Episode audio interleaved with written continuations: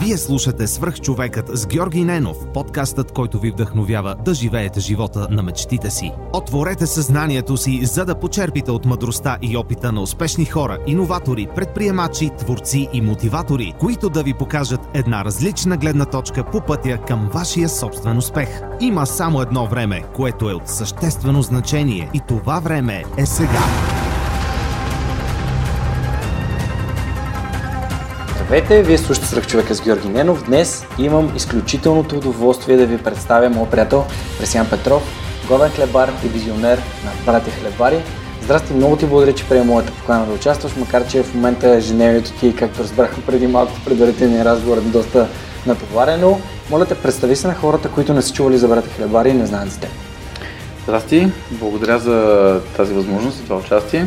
А, Казвам се Пресян Петров, се занимавам с хлебарство от над 10 години вече.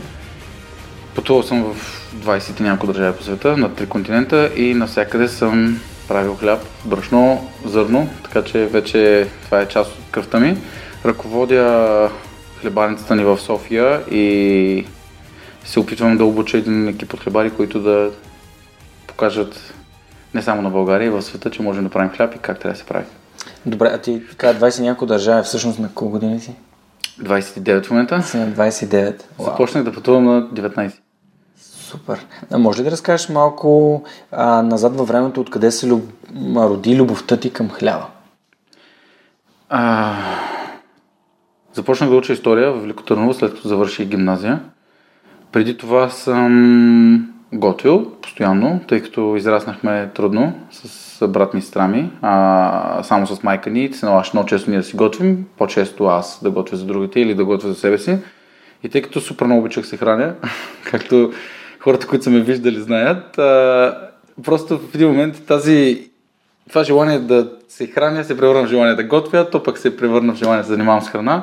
И в един момент, докато цялата система на образованието ме оширова тотално, защото бях а, пълен отличник, но имаше много системни проблеми, с които не бях окей okay, и всяк, всеки коментар беше посрещан с така неприятни коментари по моя адрес и аз просто реших, че това не е моя път да получи висше образование, да завърша и така нататък, да се чуя какво прави живота си.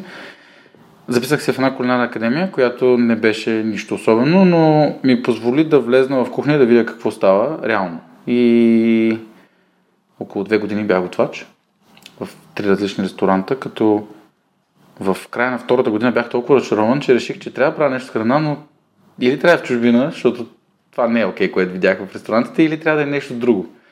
И една тогава приятелка ми каза, искаш да занимаваш с хляб? И аз си казах, да, супер интересно ми е това нещо. Като бях малък, майка, баба ми и майка ми пращаха да взимам хляба и някакви хора там в тъмното по нощите работят, странта нещо супер яко е излезнало и ти вървиш до вкъщи и си изял една трета. И то винаги изяждах само краищата и майка ми намираше някакви оглозгани да страни хляба и с едно мишка ги е ръфала. А, и си казах, що пък да не винаги ми е било интересно тия хора, що за хора са. И това беше началото на края за мен. това беше момента, в който а, си хвърлих бъдещето на вятъра, живота и трябваше да го дам на нещо друго. Те първа предстоеше да разбера, че има много истина в а, приказката, че хляба е по-голям от нас. За мое щастие хляба ме прие, за мое нещастие се оказа толкова важна част от живота ми, че за просто спрях голяма част от заниманията си, за да се отдам на него.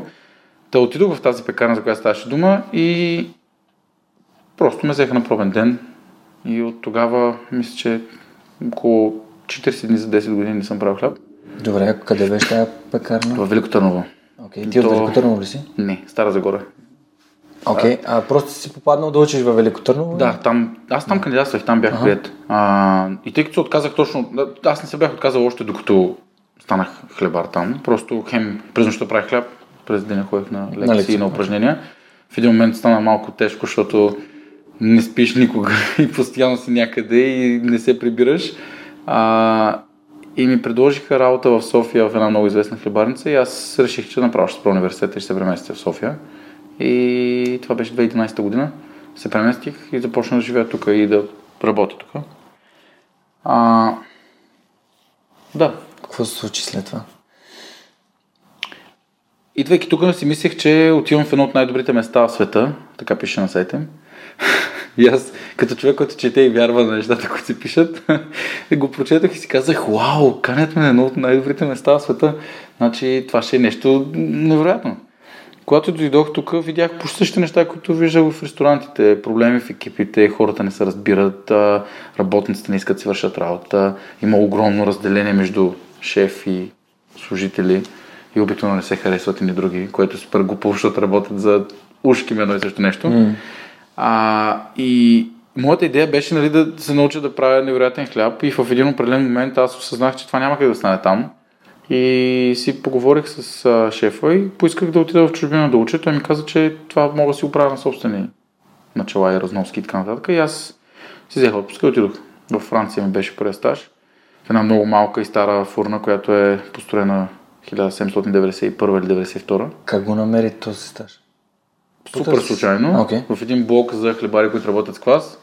А, видях негов пост, който пишеше на един румънец. Много се радвам, че беше на гости, някакви такива неща. И аз, здрасти, аз пък съм от България, мога ли да дойда да гости. И той, и той ме видял, нали такъв и видял ми мейла, защото после си разменяхме мейли. Мейла ми е Пресян Ким, защото това е бъдеща фамилия, която искам да имам и моята връзка с Корея. И като го видял това нещо, казвам на жена си, никой не съм срещал кореец. Да, го вземем това момче на стаж и да видим, нали, какво ще стане.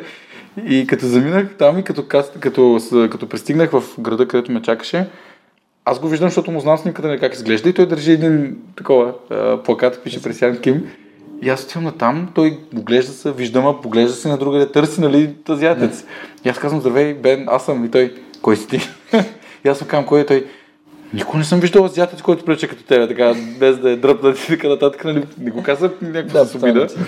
Но така звучеше. И аз почнах се извинявам, викам, това нали, не беше нарочно и така нататък. И беше супер смешно, защото като се прибрахме, децата му очакваха да видят азиатец, той ги беше подготвил, те са някакви супер такива. А, дойде кореца, дойде и тичат към вратата и виждат някакъв българин. Жена му също беше супер изненадана. Ама на втория ден, третия ден, ме приеха много добре и... Каза какво може. Не, не, не. Аз а, нищо не показах. Той ме накара да направя някой хляба и ме изгони от хлебарницата си, защото така, че не ставам за нищо. Аз му показах точно това, което правихме тук. И то го направих супер арогантно и казах, това е най-добре хляб в България. И, и, и направих някакви неща там. Oh, Той каза, че има един чувал отстрани с хляб, който го фърляме на кучета и на кози да го ядат и викат, това е по-зле от това, където ни го фърляме там. Мен ми стана супер неприятно. Това беше първият момент, в който просто не можах да си контролирам сълзите. Все едно осъзнах, че всичко, което назад, примерно две години, съм се смазал от работа и то човек ми каза, ти не ставаш за нищо. Не можеш, нищо не става от тебе. И ме изгонят хлебарницата и аз стоях отвънка и рева. И жена му пристига да продава хляб, защото те бяха разделени на смени. И пристига, Представя какво става? Ми, Бено изгони. Що те изгони? Защото не мога правя хляб. тя влиза вътре, викове, крясъци, някакви неща падат по земята, нещо се хвърля. След малко тя излиза и вика, влез, само, само гледай и мълчи, нищо не дей казва. и аз влезнах и първите ми две смени бяха и такива, само седях и го гледах и той през цялото време нищо не казва, аз нищо не казвам. И на третата ни смяна ми каза, знаеш какво е квас? И аз викам, не. той вика, знаеш как се место? Викам, не. Знаеш какъв хляб правя? Не направи това и това и това и това и това. Даде ми един списък за задачи и в един момент го гледам нещо готви на котлона и с малко ми носи една чаша кафе и една овесена каша и това беше момента, в който осъзнах, че той ме е приел. И ми ги даде тези неща и аз седнах да хапна с него на една маса и му се извиних. Казах му, че сега съм разбрал, нали, че не ставам за нищо, но не е това причината да искам да отида там, да покажа нали, кой съм, а по-скоро, че искам да се уча и той го прие това нещо. И за две седмици ми направи по-добър хлебар, отколкото за три години в България. Просто ми смени цялата идеология и философия в главата. Промени ми начинът, по който виждах всичко и цялата професия. И, и това беше много хубаво, защото той ми показа най-стария начин за правене на хляб. Той работеше самичък по 18 часови смени, всичко се месеше на ръка, оформяше накрая, печеше се в огнена фурна на 400 години. И всичко беше по възможно най-стария начин, с много стари сортове френски зърна, а, и виждайки това нещо, аз осъзнах, че не искам да правя това в живота си. В смисъл, това е човек, който никой няма да бъде щастлив, освен с това, че прави хляб. Той нищо друго не може да прави. Той не може да вижда децата си, той не може да вижда приятелите си, защото няма време. Той просто прави хляб. Mm. И така е бил 10 години и 15, когато аз го видях. А, И това ми даде една много ясна представа какво е истинското хлебарство, какъв продукт трябва да търся, но трябва да търся друг начин, по който да го постигна. Но да направя това нещо. Защото в същината си това беше правилното нещо. Връщайки се тук, не успях да променя мястото, където работех, защото се опитах. А, каква е изненада? И ме заплашиха няколко пъти, че ще ми се случат лоши неща. Го бягаха ме. Какво се опитва да правиш?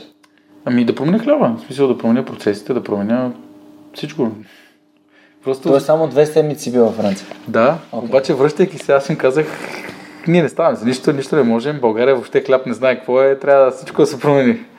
И това на никой не му Хареса. хареса. Не само на шефовете ми, и на другите колеги. И аз тогава не знаех, но в течение на времето осъзнавам, че това е бил един процес, който да ме накара да си търся сам пътя. И нямам нищо против хората, с които съм се виждал. От всички съм научил страшно много неща. Просто това беше началото на един път, който ме провокира да не спирам да търся. И въпреки, че продължавах да работя на други места в България и след това място, като го напуснах, аз а, погледът ми беше постоянно насочен навънка. Защото осъзнах, че в България няма добри хлебари. И не защото не сме имали такива, защото те са били избити. Поради една или друга причина. И тяхната неспособност да си предадат знанията не е тяхна вината, нали, системата е била такава и така нататък, но това е създало един огромен вакуум от време, в който световните хлебари са постигнали страшно много. А ние сме стояли на същото положение, на което сме били. Или както казва един приятел хлебар, ние сме били на положението, на което са били руските хлебари. А руските хлебари нямат нито на спечелено световно състояние за последните 300 години. И това не е случайно. Не защото целият свят има конспирация срещу Русия, а защото просто те не правят хубав хляб. И като хлебар, нали, сега вече го виждам това нещо, може би преди няколко години нямаше да го разбирам така. А, започнах да гледам кои хлебари как се представят на столните състезания, за да добия представа коя държава, как се развива като хлебарска сцена. И в един определен момент, изключително противоречиво за мен, почти 8 години една след друга само азиаци печелиха състезанията. Китайци, корейци, японци, Сингапур, Тайван, от време на време австралийци, от време на време американци, от време на време канадци, от време на време французи, от време на време англичани, холандци. Германците почти не печелиха. Италианци нямаше никъде по световните места, с изключение на италиански хлябове, там панетоне и такива, които те най-добре си ги разбират уж.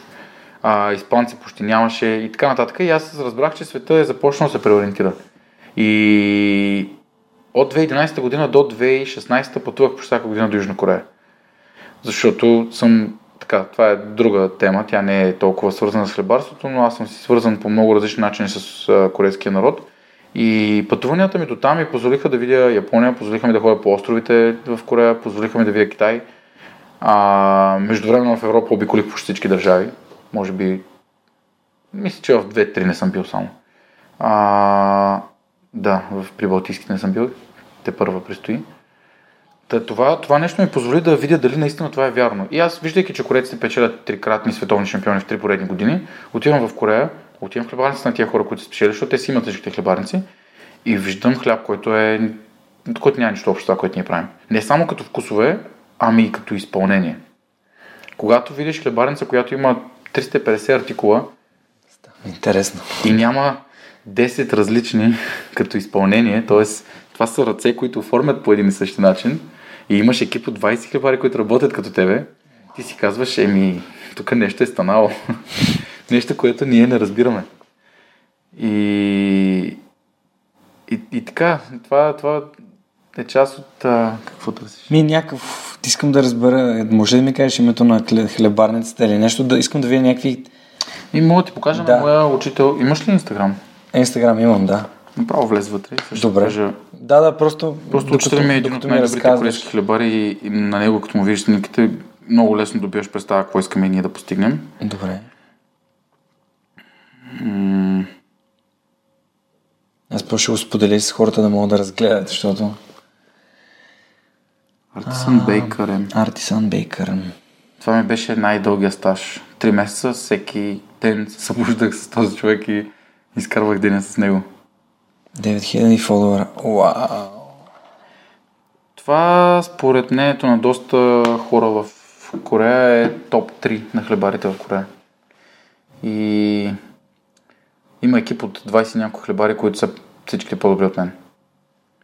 А това е много яко, защото когато остане, влезеш в такъв екип, не се чувстваш като човек, който трябва да направи всичко, а се чувстваш като част от едно огромно нещо, което е много добро в това, което прави. Вау, яко. Супер. Да, а, продължавам, моля, аз просто исках да, да си визуализирам, защото съм много гладен. И сега, тъй като ми заговори за хляб. Допустим се човек дали ти да за хляб, обаче в... накрая реших, че не е, защото не знам дали влиза в начинът ти на хранене постоянно и реших да не те дразня, ама явно трябва. Аз ще дойда до пекарницата да пробвам хляба, защото предния пит, път пих само кафе и то не се брои. Добре. Да, продължавай, много ми е интересно. А, да, общо ето всяка година ходех поне на три пътувания в чужбина. Mm-hmm. Освен това в Корея, едната година бях в Австрия, Унгария, Румъния, Германия, едната година бях в Швейцария, Италия, а, Франция, другата година бях в Холандия, Белгия, Англия ходих, Дания, Швеция. И, и всички тия пътувания просто ми даваха една много малка част от, да го кажем, световната картина за хляба, но ми показаха нещо много интересно, че света вече не е това, което е било едно време. Френско хлебарство, италианско хлебарство, немско хлебарство. Сега има световно хлебарство. И всеки един хлебар в света може да си избере какъв хляб да прави. И той не го прави само на база какво клиентите искат, а по-скоро още от създаването на своя бранд или своята хлебарница, той решава на къде иска да се насочи, защото искат различно оборудване, различните продукти, които искаш да правиш. А, насочва се на къде ще инвестира, насочва се как ще таргетира клиентите си, т.е. как ще им обяснява защо този продукт е избрал да прави. Примерно в България никой не разбира от кросани. Абсолютно никой не разбира от кросани. Това съм се убедил за последните 6 години. И когато излезеш и кажеш, аз правя много хубав круасан, ми те хората не го разбират това нещо. Те не знаят какво означава това. Когато дойде един французин, защото имам 10 французи клиенти, които са живяли почти да се живеят до Франция и като ми опитат кросана и кажат, вау, човек, във Франция няма такива кросани. И когато дойде един българин и ти каже, човек, във Франция всички кросани са по-хубави от твоя. Да. а, добре. И, и ние, ние си направихме един експеримент. Бяхме на Световното по хлебарство миналата година. Заведах целия си екип от старши хлебари там за почти цяло моя сметка. А, направихме си един лист с най-добрите хлебарници в а, Париж и почнахме да го обикаляме. Не можахме да обиколим всичко, защото голям град, супер много неща и ние през деня трябва да сме и на световното, нали, да гледаме там какво се случва. Вие само а, като наблюдатели, като наблюдатели без. Да, да, да. България не е участвала на световното. Защо? Няма как да стане.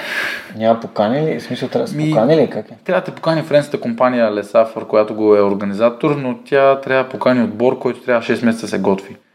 И този отбор трябва да инвестира в това да се готви 6 месеца. Той не трябва да работи тия 6 месеца. Okay. И трябва да са трима хлебари в три различни направления.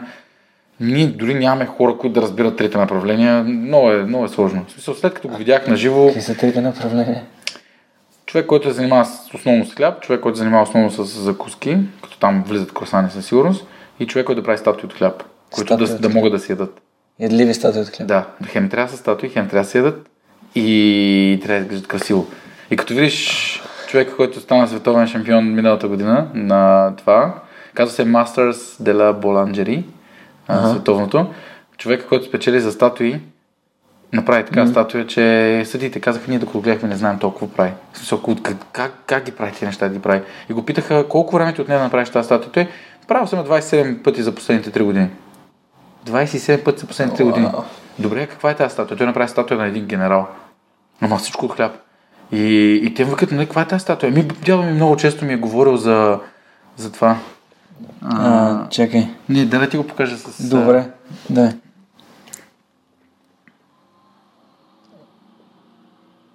хора, това е за мен някакво като несъществуващ някакъв, някаква паралелна реалност, в която не съм подозирал, че съществува изобщо. За мен, между другото, най-хубавия хляб, който аз съм ял, естествено, той е свързан с детството ми, както можеш да сетиш. И беше от селската хлебарница в село Писарово на баба ми на дядо. Е, това гледах как се прави на живо. И това цялото нещо е ядливо. Всичко, всяка част.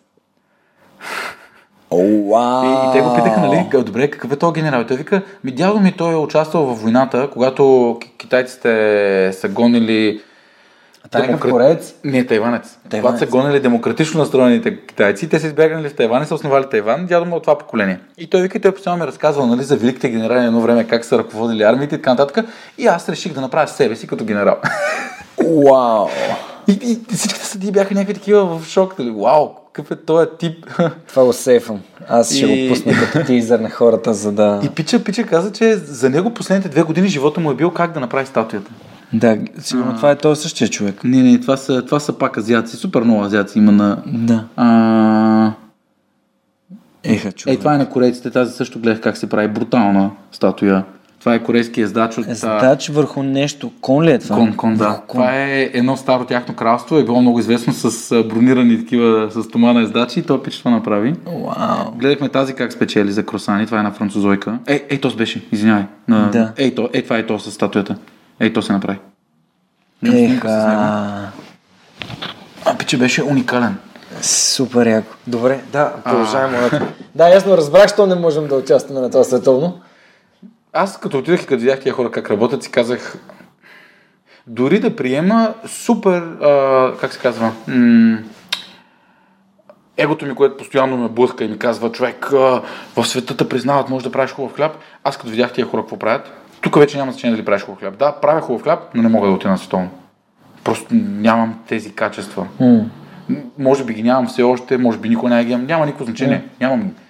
И запознахме се с организаторите и те казаха, айде да направим отбор на България. България трябва да участва, защото пък да не участва. Румъния има отбор, Сърбия има отбор. Айде бе хора, Гърция има отбор, Турция има отбор. Уау. И ние такива, ами... А, обърнах, се, обърнах се към старите си хлебари, викам, хора, трябва да намерим трима човека, един трябва да занимава статуя, един с това, един с това. Да, няма да участваме скоро на световно състезание. Но, но беше много интересно да ги видим как работят. Изключително интересно. Просто си разширихме много мирогледа, Супер. гледайки го това нещо. И бяхме като футболни запалянковци на матч. Постоянно някакви хора крещят, някакви работи, какво ще снимаш с някакви пичове, супер добри. Аз се запознах с половината там хлебари, някои ги знаех от Инстаграм и ги бях следил. Казах им кой съм, те ми знаеха Инстаграма, Много те верно, че има в Инстаграм хлебари, разбираш това? Право просто... Инстаграм е най-добрата медия за хлебарите в момента. Пускаш една снимка, всичките са някакви what the fuck, какво е това, и после започва долу някакви дискусии. Това е направено или как си, това защо така, какво мислите за какво си. И супер информация се излива. И то от цял свят. Постоянно някакви хора говорят, говорят, говорят. Да. Разкажи ми и за Корея. Мисля, че бяхме тръгнали на там. За връзката с Корея, каза, че няма много, много да говориш за нея личната, но искаше да разкажеш за... Ами то е особено. А, в смисъл, защото много често хората са ме питали как се е появила любовта ми към Корея. Аз дори не знам как стана. Толкова отдавна се е случило, че не помня вече. Знам само, че когато бях ученик в училище, за мен беше по-интересно да гледам корейски сериали и да ям с клечки, отколкото да се чувствам българин. И в един определен момент а, участвахме с една приятелка а, на световно такова, как се казва, кулинарно състезание за любители, аматьори. И трябваше да готвим корейска традиционна или фюжен кухня. Уау. И ние сготвихме... Чуждено смесене. Да, Да, нещо, което ти си измислил Нещо на база на тяхната на база на нещо. Окей, да. а, и ние сготвихме традиционни корейски неща с малко фюжен неща. И от 65 отбора избраха 5 отбора, от които бяхме един ние. Да отидем на финала в Сеул. Да. Платиха ни билетите, спахме в най-скъпия хотел в столицата. А, и на финала спечелихме. И беше много емоционално. Аз дори на самия финал не чух, че сме ние, защото те казаха България, Да. пък аз чух Боливия и се оглеждам, викам, а няма отбор от Боливия. Кога се появиха пък те и гледам, нали, такива и тя ма буте, аре, бе, що не излизаш? И Аз викам, как ще излизам, не съм от Боливия.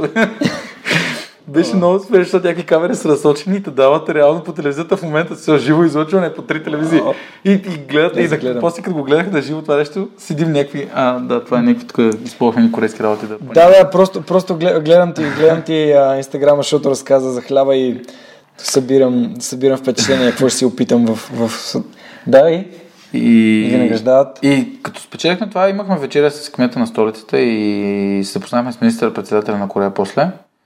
А, и това някакси а, показа ми един много различен такъв свят. В смисъл, поз- позволи ми да видя какво наистина харесвам в тях, защо го харесвам и започнах да пътувам доста често а, до там. А, на второто си пътуване отидох с приятели различни, пътувах из малки села и градове и обикалях хлебарници из Корея, а, но не бях на стаж никъде. На третото си пътуване бях на стаж в едно село, в една планина, в което живеехме аз и учителя ми, жена му и бяхме извън селото, бяхме на самата планина. Трябваше да пътуваме един час пеша, докато слезем до селото. Вечерта имаше диви животни около къщата. Където е била пекарната, сигурно. Не, а, там учихме ферментации. А, Учих ферментации. Как да окей. заравяме граните в земята с храни, те да ферментират няколко месеца, после това да го едем. А така ли спре кимчи? Да. Традиционния начин. Е така. Оха, яко. А, Да. И, и беше много интересно, защото готвихме различни неща, научихме как да строя къщи по корейски начин.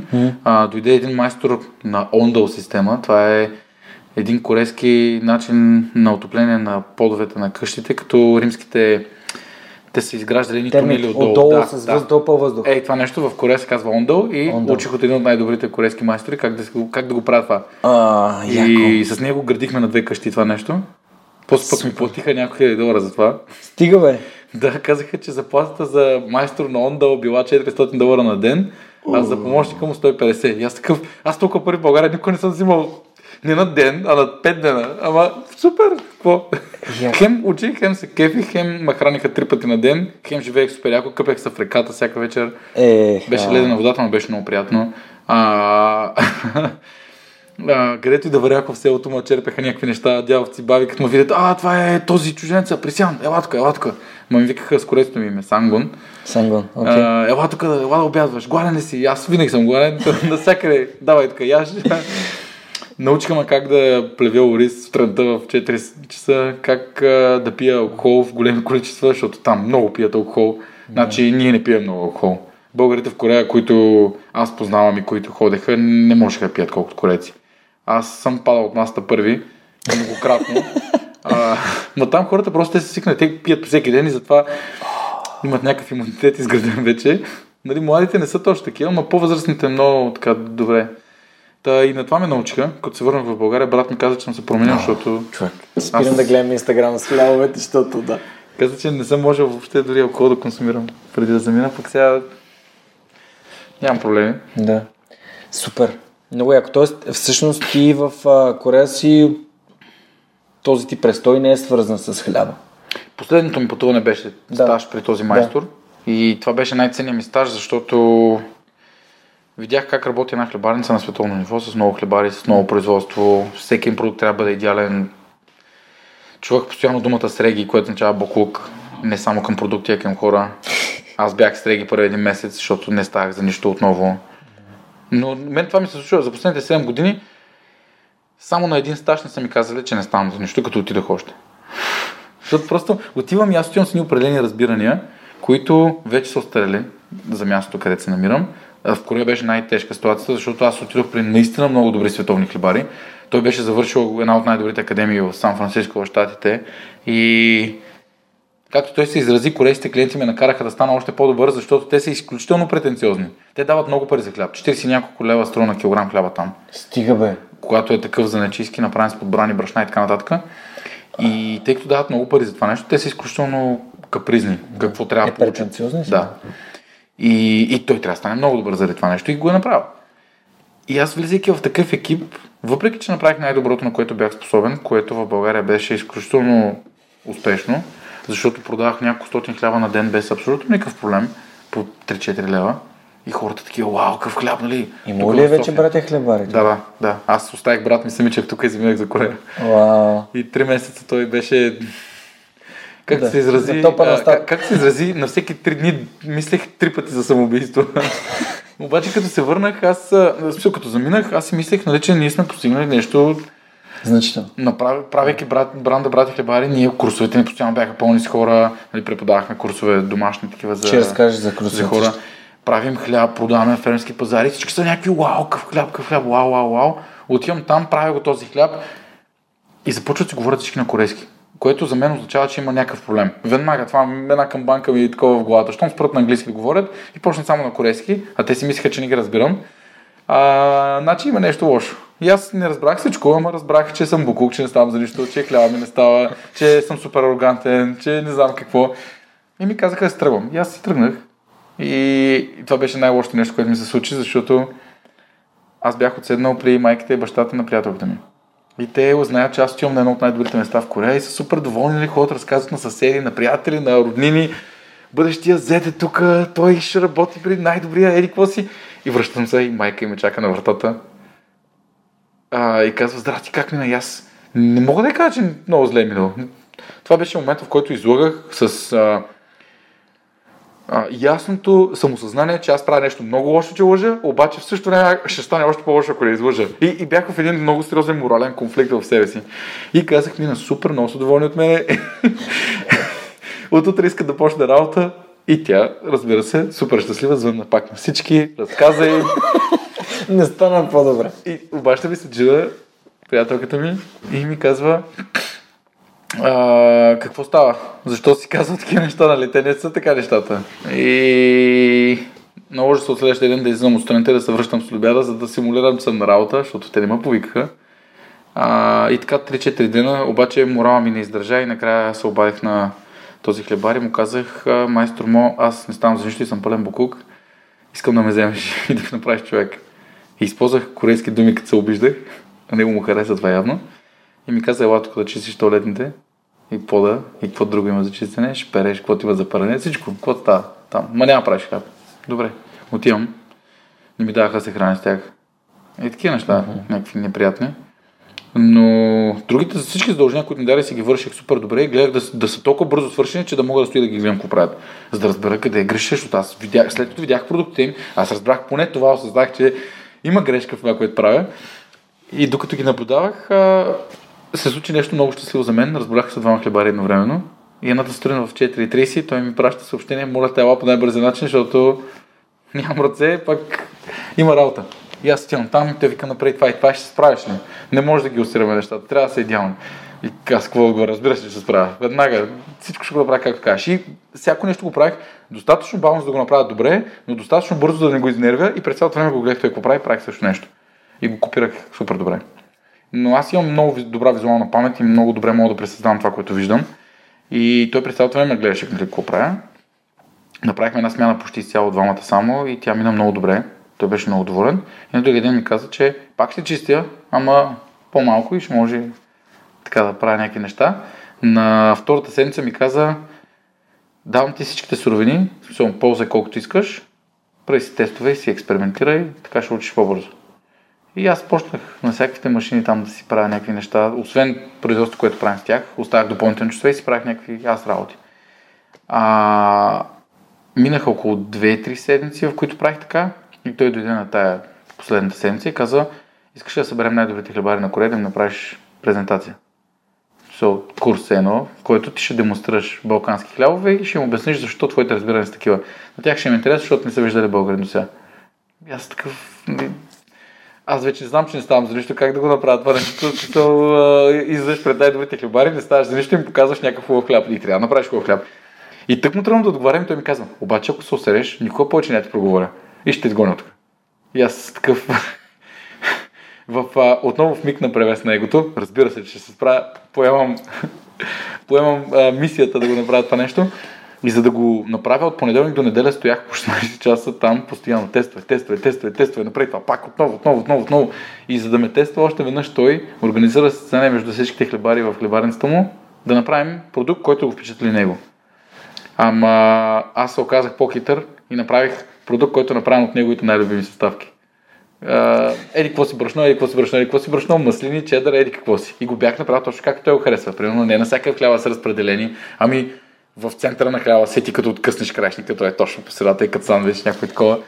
И той като го видя това нещо, погледна му, опита го. Присяна е хитър. не, не е вика толкова глупав, колко си мислим. и спечелих състезанието заради това. Продуктът беше хубав, но и съобразих какво да направя. и после направих демонстрация пред... ходихме в един друг град, в южната част на Корея. Направих демонстрация пред 16 хлебари от цяла Корея, дойдоха от всички градове, затвориха си хлебарниците и дойдоха. Защото повечето бяха за нечи, които mm. или имат малък екип, или нямат а, екип. One show. Да, и дойдоха всичките и беше супер стресова ситуация за мен, защото съм в нова хлебарница с ново оборудване. Смисъл други неща, които аз не съм тествал върху тях нищо. И единственото ми време за тест беше предния ден 2 часа. А в това ми е всъщност времето, в което аз трябва да се подготвя нещата за следващия ден. И направих хляб с кисело мляко, а, и хляб с... А, и ръжен пшеничен хляб с... Забравих какво беше, бе, нещо от сорта на нашия в момента селски ръжен хляб, mm-hmm. нещо подобно. А, И както се изрази майстор Мо, за два месеца и половина това ти беше най-добрият хляб и точно на правилното, точно правилния момент се получи най-добрият хляб. Страната като видя хлябата, като излезе, ти каза благодаря, че не ме разочарова.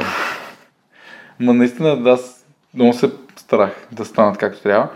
А, като свърши това нещо, пък се случи следващото много яко нещо. Дойде един от най-добрите американски хлебари въобще и един от най-добрите световен мащаб, Джефри Хауман, който трябваше да се представи книгата в Корея на корейски. Му я преведаха. Ние нямаме на български, разбира се. Как се каза книгата? Бред. Колко иновативно.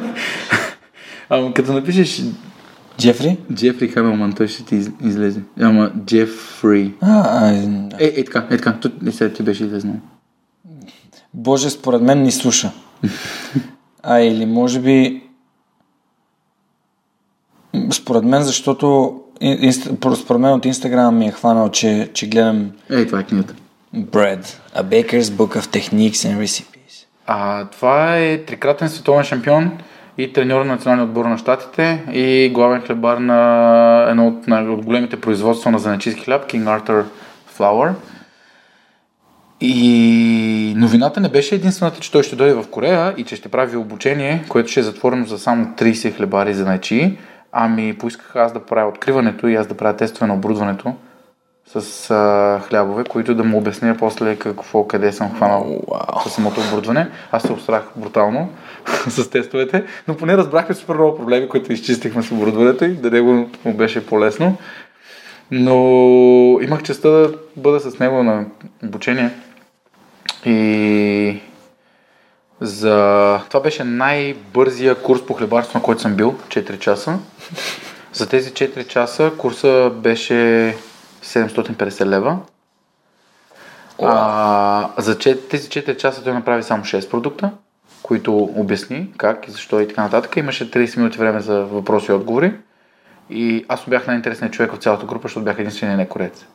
Всички бяха кореци и аз. И тъй като влезна и, и някакви насякъде само кореци, а, някакъв европеец там. Веднага нали, видя. И после като той обясняваше всичко на английски, преводач обяснява на... Той си доведе корейка хлебарка от неговото производство, която превеждаше. Имаше корейка при него в щатите. А, и, тя, и тя нали, превеждаше всичко, пък аз през цялото време нали, такъв разбирал всичко на английски, той се радваше се такъв. Снимах се с него, подписам и книгата и нещото, което най-много ме впечатли, с изключение на това, че е невероятно талантлив и така и така и така и така. Аз а, мен ме гложеше нещо много важно. В България, когато направиш занаячиско нещо, хората идват и казват майстора, еди какво си, майстор, еди какво си, майстор, еди какво си, нали? То с майстор, еди кой си, той еди какво си. И такъв е начин на изразяване. И аз отидох и му казах, господин Халман, колко време сте майстор, хлебар? И как според вас се става майстор хлебар? Той ме погледна, усмихна се и каза, Пресиян, когато стана майстор, трябва да дойдеш да ме питаш пак. Защото за 42 години не смятам, че може човек да стане майстор хлебар. А, аз бих го поставил в топ 10 на планетата, в, въобще за последните 100 години като хлебар. А, и това като ми го каза, и нали, тя е преводачка го преведе на другите, защото си вървеше комуникацията, аз а, осъзнах в каква огромна забуда живея. И по-в частност аз в каква огромна забуда живея. И когато се върнах в България, това беше едно от нещата, които веднага промених. Изтрих всички думи майстор от страницата ни във Фейсбук. А, започнах да се подписвам просто хлебар или хлебаря пресян, или главни хлебар пресян, или хлебаря, или някакви такива неща. Когато някой клиент ни кажеше, абе, брати, хлебарите са едни невероятни майстори, аз веднага пишех забележка, коментар отдолу, моля ви да не наричате така, защото не сме. И в, в началото това според мен играеше много лоша такава роля. С едно не, за българин изглежда се едно не си вярваме, не сме сигурни в себе си, някакви неща. А моята идея беше да покажа по-скоро, че аз съм осъзнал, че ние няма как да бъдем това, което хората се опитат да ни направят. Защото да бъдеш майстор хлебар означава да бъдеш толкова добър, че да знаеш почти всичко. А това няма как да стане. Също невъзможно е. Да бъдеш майстор хлебар и да те признаят други хлебари, това означава, че ти трябва да имаш огромен опит и този опит да е доказан чрез хлебарство пред други хлебари, не пред хората, защото те хората нямат база за сравнение и оценка. Тяхната оценка Има ли в а, занечиската камера човек, който може да оценява хлебарите? в България Да. не съм сигурен, че въобще занята хлебарство присъства в занечийската камера. Ами защото а, за Стопан ти разказах, нали? Да. За момчето с ръчно направени тефтери. Да. Ами той каза, че няколко, понеже е искал много дали да е сертифициран майстор в България и разказваше, че от него години да намерят хора, които биха могли да, да се изкажат компетентно дали той е майстор или не. Това съм склонен да го повярвам. Да, и, и защото той, доколкото ми разказваше в, в епизода, ам, последният книговезец в България е починал и не е имал, бил много тъжен, защото не е имал на кого да си предаде занаята. И mm-hmm. всъщност това го е разбрал от сина му вече в последствие, няколко години по-късно, когато го е потърсил, като е разбрал за него и го е потърсил. А, и затова просто те питах, защото да, може би... Аз, доколкото знам, занаята е премахнат, в смисъл хлебарството е премахнато като занаят, за да може да облегчи наемането, освобождаването на хора и така нататък. Okay. Но дори да съществува, той не е съществувал по начина, по който съществува Франция. Примерно. Да, да, ясно. Защото във Франция имам честа да познавам хора, които на френски не знам точно как се произнася термина. Изписва се секретено МОВ, МОФ, което на български просто е майстор на Франция сено. Тоест, всяка година имате един майстор на Франция, който е коронован. Избират го чрез... От, за хляб? Да. Okay. По принцип за всеки занаят във Франция го има това нещо. Окей, okay, супер. И на него му позволяват на униформата да носи знамената на Франция, които слагат на яката му. И когато видиш френски хлебар с знамена на яката, с френските знамена на яката, това означава, че той е спечелил майстор на Франция поне веднъж в живота си. Което означава, че той е много талантлив. Без значение кога точно се е случило във времето. Wow. И прави се една церемония, на която френският президент ги награждава и така нататък, защото френският президент е глава на хлебарите също, тъй като хлебарите са една от най-важните клики във Франция, wow. според законодателството им. И това, тъй като не се прави от вчера, а вече няколко стотин години, а, те имат една много сериозна система изградена в това отношение. И когато това нещо го видиш и нали, дойдеш тук сега, ми да бе, ние можем да направим някаква система, но тя, какъв е смисъл да я правим? Тя няма да е това. Тя не може да бъде това. Защото може да бъде това, ако ние направим същата система и след 400 години нашите пра-пра-правнути ще си кажат ето Да, ако създадеш някаква институция, която наистина хората да препознават. Да, но света много бързо се променя и тази институция ще бъде тромава. Те във Франция това го забелязват. Те в момента се борят да се запазят старите ценности, които технологията така не че ги променя. Променя, да. А, аз си мисля, че много по-разумно би било да намерим варианта, в който ние работим чрез технологията, за да направим нещата, които ние искаме и да намерим нов начин да бъдем хлебари в съвременния свят, а не да се опитваме да възвръщаме стари ценности, които така или иначе ще умрат. Да, те са. Да. Okay, okay. Те са отживели. Разбирам. Да. Ам, добре. Всъщност, какво се случи след, а, след тези а, твоите срещи с а, Хамелман и с работата ти в Корея? Как реши да се върнеш? Защо реши да се върнеш? Като се заминавах от Корея, ми предложиха да остана там и да бъда един от главните му хлебари. И в един емоционален разговор с него аз му казах, че единствената причина, поради която искам да се върна в България в момента, защото аз обичам безкрайно много Корея. Аз там мога да живея цял живот. Държавата ми харесва, природата ми харесва, хората ми харесват много. Чистотата по улицата ми харесва, подредбата, лицата на престъпност. Не знам за какво говориш, тук е супер. супер е, разбира. И аз му казах, за мен България може да бъде една невероятна държава. Тя има този потенциал, има тази природа, има това, има историята, има духа, който може да го направи това нещо. Но на нея трябват хора, които да искат да го направят. Защото ако всички хора, които могат, си тръгват, ми то няма какво да се случи. В смисъл, нали, в България има хора, които не искат нещата да са окей, okay, защото на тях така им изнасят. И напълно ги разбирам. И аз ако бях на тяхно място, сигурно така ще си мисля да се чувствам. И му казах, нали, в смисъл, аз знам, че е трудно, най-вероятно няма ми хареса, най-вероятно няма съм щастлив, най-вероятно нещата ще са точно противоположно на това, което искам и мисля, но мога да се опитам да променя нещата и да дам всичко от себе си това да се случи. И когато се върнах, първото нещо, което казах на брат ми е, трябва да променим всичко. И той вика, това нещо колко път съм го чувал. Всеки път, като отидеш някъде, като се върнеш, кажеш, трябва да променим всичко. Викам, но този път не само трябва да променим всичко, ми наистина да променим всичко. В смисъл, от самото начало трябва да се върнем назад, от мястото, къде сме тръгнали като хлебари, да си кажем, окей, минали сме през някакви неща, те са уроци, но това не е пътя. Ние трябва да си преоткрием пътя. И до момента ние се опитваме точно това да направим.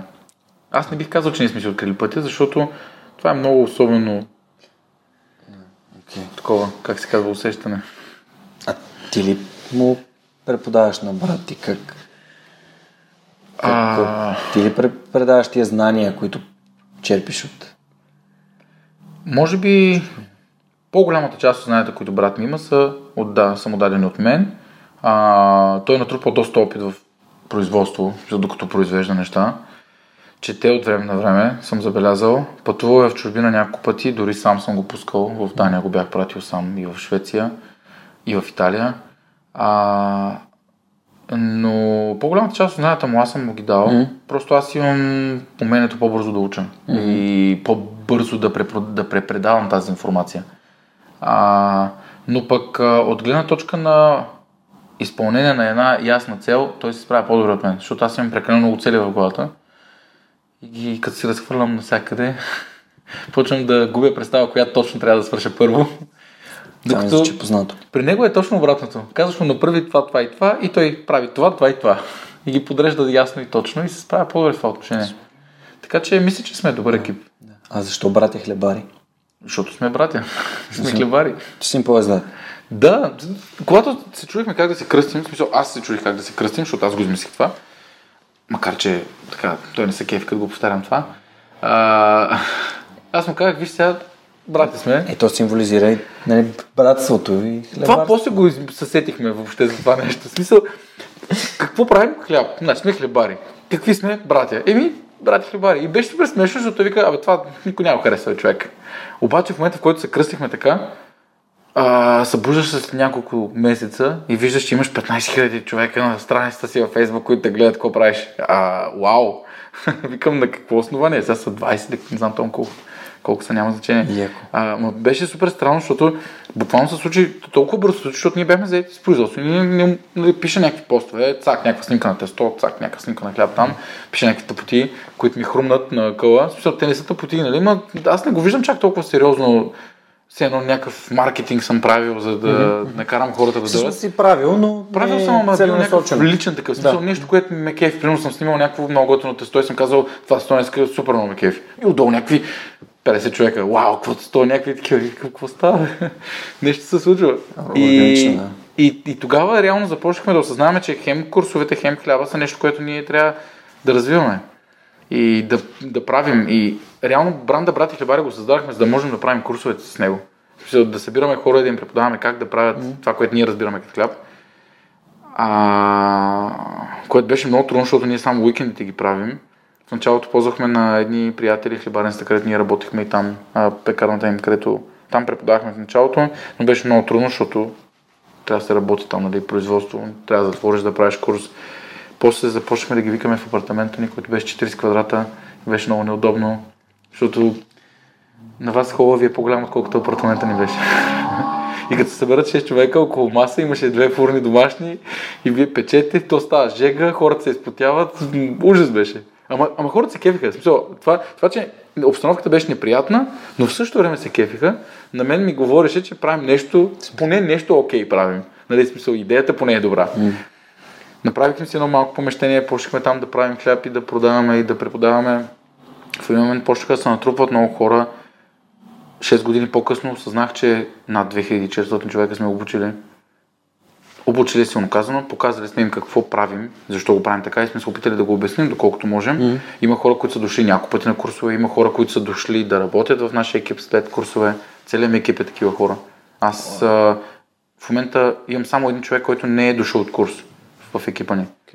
И това за мен означава, че толкова добре сме се справили, сме ги впечатлили, че те дори са поискали да си дадат живота за това. Добре, ако в момента някой от слушателите слуша и иска да занимава с хляб и това е някаква негова мечта, а кога може да очаква следващ курс или как може да...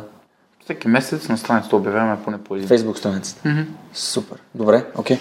А защото аз като бях с теб, като се запознавахме и като дойдох на, на гости, да, да си поговорим и ти разкажеш за свърх човека, и там, всъщност аз как разбрах за курсовете, дойде един човек. Каза, аз за курсовете как да се запиша? Такъв, чакай, чакай, какво става тук? Той, той беше точно миналия уикенд, дойде. Да. За човек. Ами, аз по принцип имам едно такова, много искам да се науча да, да, да готвя хубаво. А, но за мен, при, при мен храната е няма, няма някакси емоционална стойност в храната за мен е, примерно мога да ям студена храна от хладилника и стига да не съм гладен, това ми е достатъчно. Но пък от друга страна ми харесва да правя някакви неща за, за не да примерно. Дори най-простичкото е ни бъркани яйца или м, да и нарежа нещо и приготвя. Това важно ми е за жеста по-скоро и да... А в Хамбург се опитвах да готвя, да готвя доста. Най-вече се опитвах да готвя риба, защото там имаше прясна риба. Mm-hmm. Но сега, наистина, докато ми разкажеш всички неща, просто ми се е така, приисква ми се да, да мога да направя някакъв хляб. Поне, да я знам, правил съм, бил съм козунак, тесто за козунак съм, съм бил в един плод а, преди една година, а Нелката е жената, която ни запозна с Неда, ето там е снимката с нея и сина и всъщност от тази снимка аз се запознах с Неда. А, и там и, и бях помогнал да, да, да бия тестото, за да стане по, така финно, под не знам, нали. Това са някакви а, домашни рецепти. Много така бих искал да, да усетя какво е да, да правиш хляб, може би. Обичам да тествам някакви неща, така че звучи като твоите курсове, нали, звучат като нещо, което някакъв момент бих искал да, да, да пробвам да тествам, да видя как е. Аз а, с курсовете ни съм се убедил в а, две неща. Когато хората дойдат и видят, т.е. имаме три големи групи хора, които идват на курсовете. Хора, които правят хляб, искат да го направят по-добре а, и смятат, че ние можем да им кажем как. Просто им харесва нашия начин на работа, смисъл продукта, който правим, да как изглежда и така нататък. А хора, които не вярват в това, което правим и затова искат да дойдат на курс, за да видят дали наистина е вярно, че всичко не е лъжа, а се случва там. Е, сега на последния курс също имах човек, който ми каза, ако не бях дошъл на курс и се, се бяхме видяли, ще я ти кажа, че, курса, че хляба е брутално скъп. Изкарах курса и ти казвам, че не взимаш достатъчно пари за хляба си. Трябва да струва повече пари. И аз си към и двете са, прав... и, и двете са верни. да. Затова сме по средата. а, и имам третите хора, които не знаят какво искат да правят живота си, мислят си, че това е нещо, което биха решили да пробват, идват, виждат, тръгват си и не искат да занимават с това, защото осъзнават, че не е лесно. Ама никак. Пробата е по-добре от нищото. Не? Със сигурност. По-добре от бездействието. Аз не мисля, че някой сме връщали хора. По... За мен човек трябва да опитва всичко. Все някъде ще намери нещо, което е. Ма почвате от абсолютната нула. От това как се бъркат брашното с вода. Да. Yes. И обясняваме какво е ква, защо работим с него, колко е трудно yes. да се направи и да го гледаш правилно. Защо е като домашен любимец? Защо някои хора си укращават с име даже? Каква се... Той е ферментирал? Брашно и вода, което ферментират с помощта на две огромни групи микроорганизми, бактерии и дрожди, гъби. Да, да. А, които Знам, много внимателно трябва Мая. да се така, да, но трябва много внимателно да се хармонизират помежду си, за да направят такъв продукт. Ако не го направят това нещо, винаги ще имаш или прекалено много алкохол, или прекалено много киселина в продукта което ще страда или обема вътрешния, или външния, или кората, или усещането, или колко дълго време стои хляба и му е окей okay, всичко. Това звучи много яко.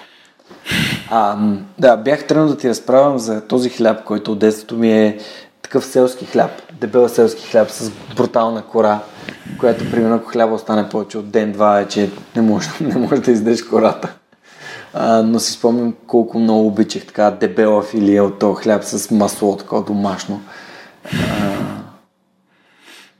беше яко. Но... Аз доста често не стигах до маслото. Не сте. Просто Ама те бяха едни такива като тухли. Четворки е толкова голям е, хляб. При, при мен вече не ги правиха в тухли, а в големи тави и, и се бяха залепени хлябовете един за друг. И аз не, много се дразних да ям меката част между два хляба, които а, да, е, е, много ме дразнеше ме това. Аз исках кращите да, да. Да, да, да. И като съм се прибирал, съм казал на майка ми, не моля тия хляба да ги правят без слепедове. Супер. Сега си давам сметка колко глупаво е било това. Добре, всъщност а, хората къде могат да, могат да ви намерят социалните медии на, на Раковска е вашата хлебарница. Mm-hmm. Дай Боже, тази година да ще имаме още едно място. Стискам палци да ми дай ми знак, когато го отворите, за да, за да разкажа. още много трудно си трябва да минем, докато стигнем до там. Стискам палци. А, всичко да мине по най-лекия път, защото Благодаря. знам, че в момента влагаш доста в това да правите нещата по, по начина, по който смяташ за правилен. И да не генерализираме, защото всеки си има собствен път, но това ми харесва, че ти правиш нещата по твоя начин и това е, това е вдъхновяващо за един човек на 29 с държащ занаята в главата и в ръцете си. Аз нещо, което след, след разговора с теб осъзнах малко по-добре, отколкото преди, беше, че идвайки, в смисъл, заставайки в... Примерно аз в момента ръководя екип от 10-12 човека. предстои ми да започна да ръководя около 50-60 човека екип. Тоест трябва да порасна няколко пъти в рамките на тази следващата година, нещо такова. А, винаги, винаги е важно да се опитам да разбера как човека от среща, който да е той от екипа, вижда нещата, които аз виждам и му обяснявам. Защото аз, когато ги визуализирам и ги кажа с думи, това по никакъв начин не означава, че той ще ги види точно така в главата си. Ще ги разбира. Или че ще ги разбере. А, и за него винаги, са, а, винаги нещата, които са важни, са такива, които аз не ги оценявам по този начин, по който те биха ги оценили. Примерно, колко дена отпуска имаш на година е важно, докато аз никога не съм почивал и не съм взимал отпуска за няколко години и не знам какво е това. Аз когато, когато се наложи да поема управлението във фирмата ни и трябваше да давам отпуски, първата ви реакция беше, пристига един от касерите и един от хлебарите, а шеф, за кога може да взема отпуска? Чай, това какво е точно? А, това означава, че трябва някакъв документ да направим и вие да ни идвате на работа. И такива ми, да, ама кой ще възмести на работа? И как? То като е отпуска, никой не те замести на работа. Добре, това означава, че аз трябва да замести на работа. И някой така го разглеждах. И на всички беше супер странно. Всъщност проблема е, че аз наистина не съм го правил това. Да, преди 10 години сигурно съм взимал отпуска, знам ли, не помня. Може и да съм взимал. Ама забравял съм това нещо. Не ми е било в главата въобще. Това, това е много важно, и... че го казваш и според мен е изключително ценно, когато се учиш да управляваш хора, е да виждаш кои са важните неща за тях. Защото някои хора, примерно, могат да имат нужда да им кажеш, браво, много добре справя днеска, знам, Това ми е най-трудното нещо. Знам човек, но трябва да намериш хората, които имат нужда от него. Защото само е това е повече от това колко отпускаш им дадеш. Това ти да им кажеш, справи се добре, но трябва да видиш всеки по неговия си начин. Някой го приема с думи. Във връзките, в отношението си с... Понеже аз нали, сме да твърдя, че най-много съм научил през връзките си, има хора, които ценят различни неща. Има хора, които ценят mm-hmm. думите, хора, които ценят жестовете, хора, които ценят контакта, близостта, прегръдката, потупването по рамото. Аз лично а, много, много добре се чувствам, когато някой дойде и ми каже браво, много добре се прави тук. Признателността и това, че нещо, което аз съм направил, то е оценено, без да се превръща в нали, някакво помпане на егото. Аз не го правя за да го получавам, но когато го получа за мен е ценно и важно и мотивиращо, надъхващо. Ам, един вид обратна връзка, която е положителна. Дори, дори да дойдеш да ми кажеш, примерно, тесто ти е ужасно човек, обаче пък си толкова старателен, ево, наистина, смисъл, другите неща в оформянето, нещо да видиш хубавото, кажеш, окей, това е супер, да, другото има какво да работиш с него. Но това е работа с хора. Ще имаш те първа. Преди една седмица сестра ми ни беше в хлебарницата mm. на гости. А ти най-малкият ли си? Аз съм среден. Ти среден, окей. Okay, Брат ми е най-малкият, да. Okay. А, тя е сестра ми е по-голяма от мен. Uh-huh. А, тя е завършила школата на Хилтън и работеше в виргата им в Малта и нямам идея дали някъде другаде, доста дълго време. И е много добра в сейлс и в а, отношенията между хора в екипи. Сега mm-hmm. в момента работи в една голяма компания в България и ръководи екип нали, от хора, справя се много добре, шефката е много доволна от нея и така нататък. И аз се повиках да дойде да си поговори с касиерите, да ми помогне да се справят по-добре с тяхната си работа, защото аз очевидно не ме слушат мен или не се справям, няма значение. Виждам, че трябва да дойде външен човек, викам го, намерих кой. Не се страти. да. И, защото не иска нищо за замяна, помага. да. Но, но е добра, затова я повиках. Не за да. друга. Аз не уважавам семейните взаимоотношения и шурубаджанащини и такива неща, но, но тя наистина е добра. Просто съм я наблюдавал как работи. А, и нещо, което тя ми каза, и което аз разбира се много трудно бих приел, защото все пак е сестра ми, трябва да се научиш да оценеш малкото, което хората са постигнали, да ги потупваш по работа, им кажеш браво и така нататък. И аз си казвам, идвам в 6 сутринта и намирам 300 хляба брак, устрани теста, устрани заявки, устрани поръчки, устрани складове, неизмито, непочистено. И какво трябва да кажа? Браво хора, днеска поне сте дошли на време. Да, може би да. Аз съм изключително... А, кореците са ме научили в момента, в който се стана някъде да видя всички най-лоши неща. Защото анализирайки по най-бързия начин всички проблемни зони, мога да започна да работя по решаването им. И ако не ги виждам, не мога. И за да ги виждам, си затварям очите за хубавите неща, които са се случили и започвам да виждам много черни неща. Добре, ден, как могат, в смисъл, добре, не можеш ли да кажеш, окей, имаме 300 хляба брак. Какво значи това? Отивам при касиера, който е е бил на работа или събирам каселите и им казвам, вижте, за да намалим брака, трябва да направим това и това и това. И вече когато един път си им дал тази информация, за мен е изключително важно и когато аз съм водил обучение и в за техники, когато трябва да обясня нещо на някой, аз му обяснявам не само какво трябва да се случи, ами защо. За да може той да направи връзката и каже, а, ти като му кажеш, нали, тъл 300 хляба брак, значи, че всъщност а, нали, вместо да получавате примерно процент от всеки хляб, примерно 1%, и нещо, нали, измислям си в момента, а вие сте с по 150 лева назад надник. В смисъл, не да ги губиш, не да ги губиш, да им кажеш как това, което са допуснали да се случи, всъщност и намаля на тях по някакъв начин възнаграждението или как би могло да им го увеличи. Защото може да им кажеш хора, ей, тия 300 хляба брак, а, или а, тук, че не е измито, това значи, че аз не трябва да работя един час, което значи, че ние ще произведем по-малко, което значи, че трябва да... Не. Просто да, да, да им, обе, да им Точно обясняваш, това ще опитвам да но направя. когато се случи втори път, трети път вече, разбираш, че тия хора или не те слушат, или с тях това, което ти кажеш, няма, няма смисъл. Или няма значение. И двете съм виждал също. Okay. И това с неслушането винаги в мен провокира желанието да повиша тон. Доста. А, а вторите желанието да пусна обява и да ги махна, Mm. щом няма смисъл за какво го правиме.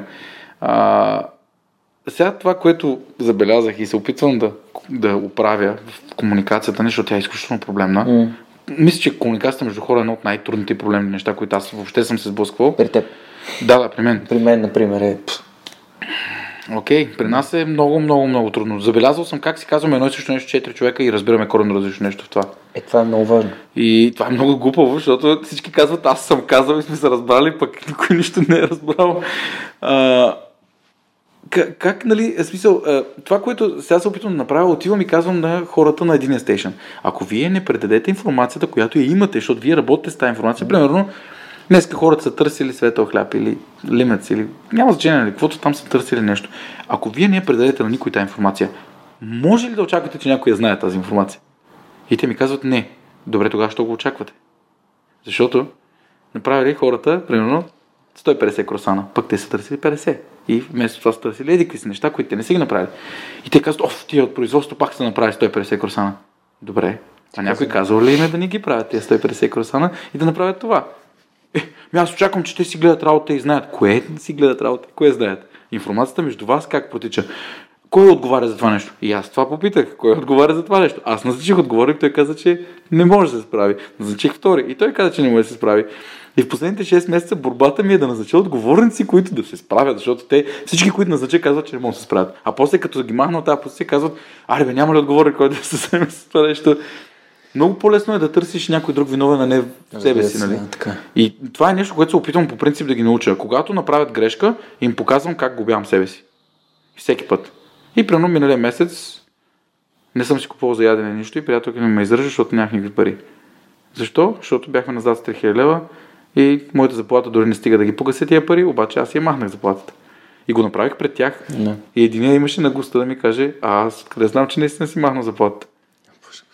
И аз направих копия на всичките си банкови сметки, пуснах ги, показах ги и викам, човек, това не е нормално. Смисъл да ме питаш такова нещо, ма ето заповядай. И какво правим? Имаме описание на каса, колко пари си излезнали и влезе. И там няма пари за пресян.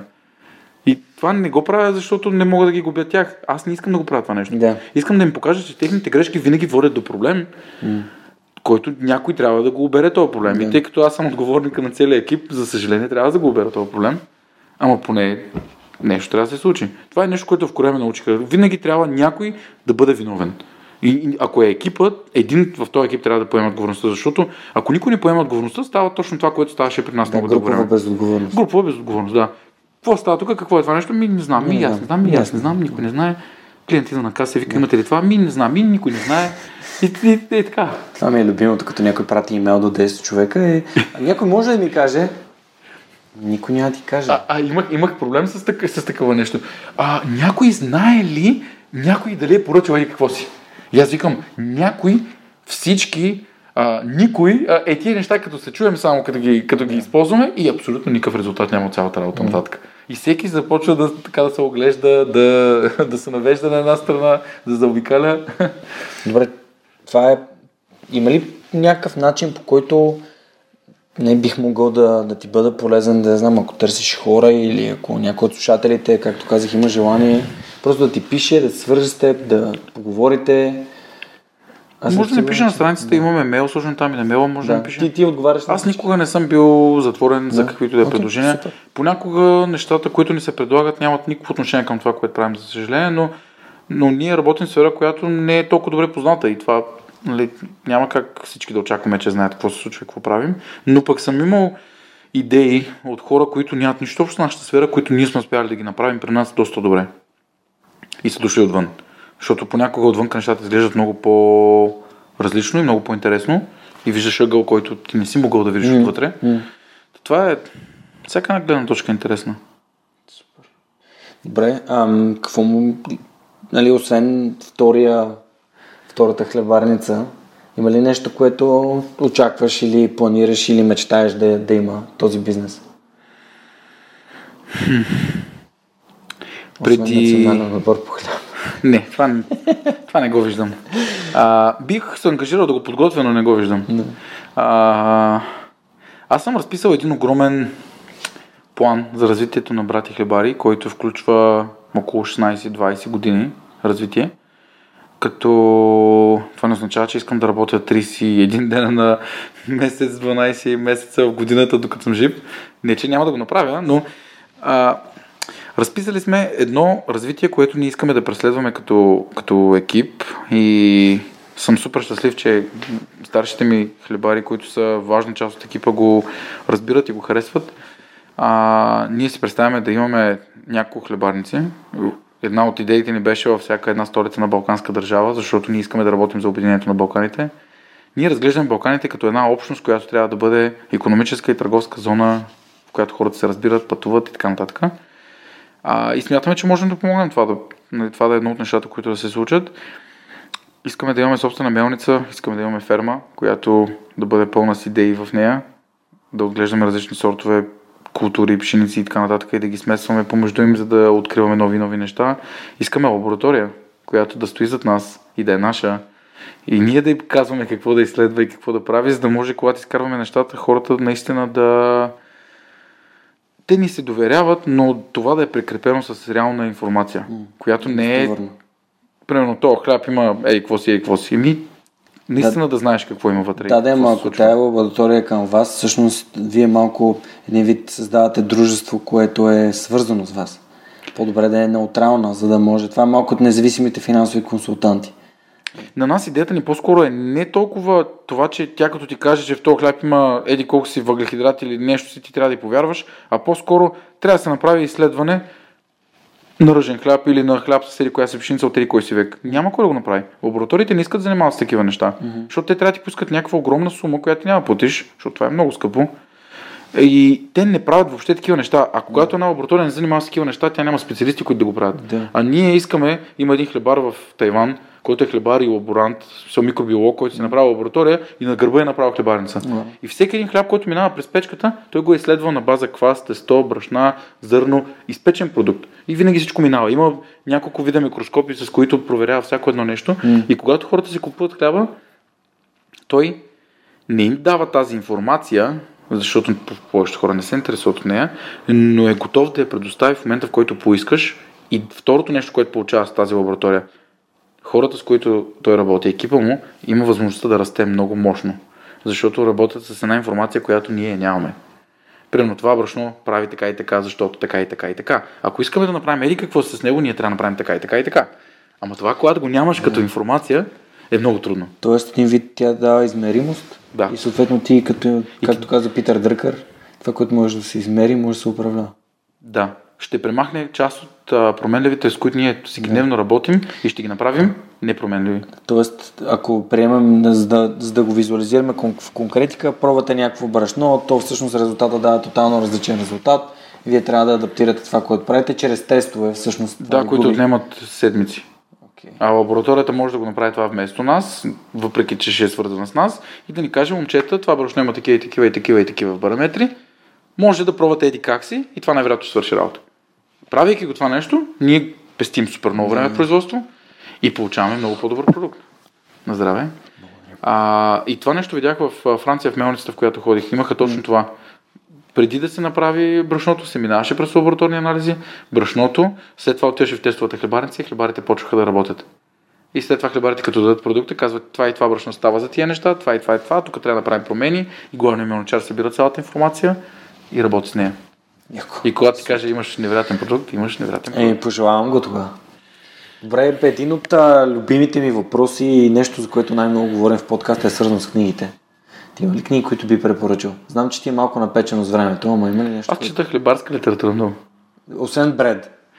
А, за мен лично една от най-добрите книги за хлебарство на планетата е на Мишел Суас. Това е един французин, който е основал Академията по хлебарство в Сан Франциско. Те го наричат Сан Франциско Бейкинг Институт, където аз искам да уча и да взема диплома. Но за сега не съм смогнал да изкарам ли да отида до там. А, там е завършил моят учител и каза, че това е мястото. Та, тази книга, както аз се наричам, е Имам ли въпрос, имам ли чудене, имам ли проблем, мога да намеря отговора вътре. До сега за 90 и няколко процента от всичко, с което съм се сблъскал в кариерата си. Просто сядам, чета, препрочитам пак отново, отново и намирам неща, които не съм намерил предния път. И има толкова много информация. Тя е 1200 страници и вътре има... Няма всичко, защото няма как да има всичко, но има много. Okay.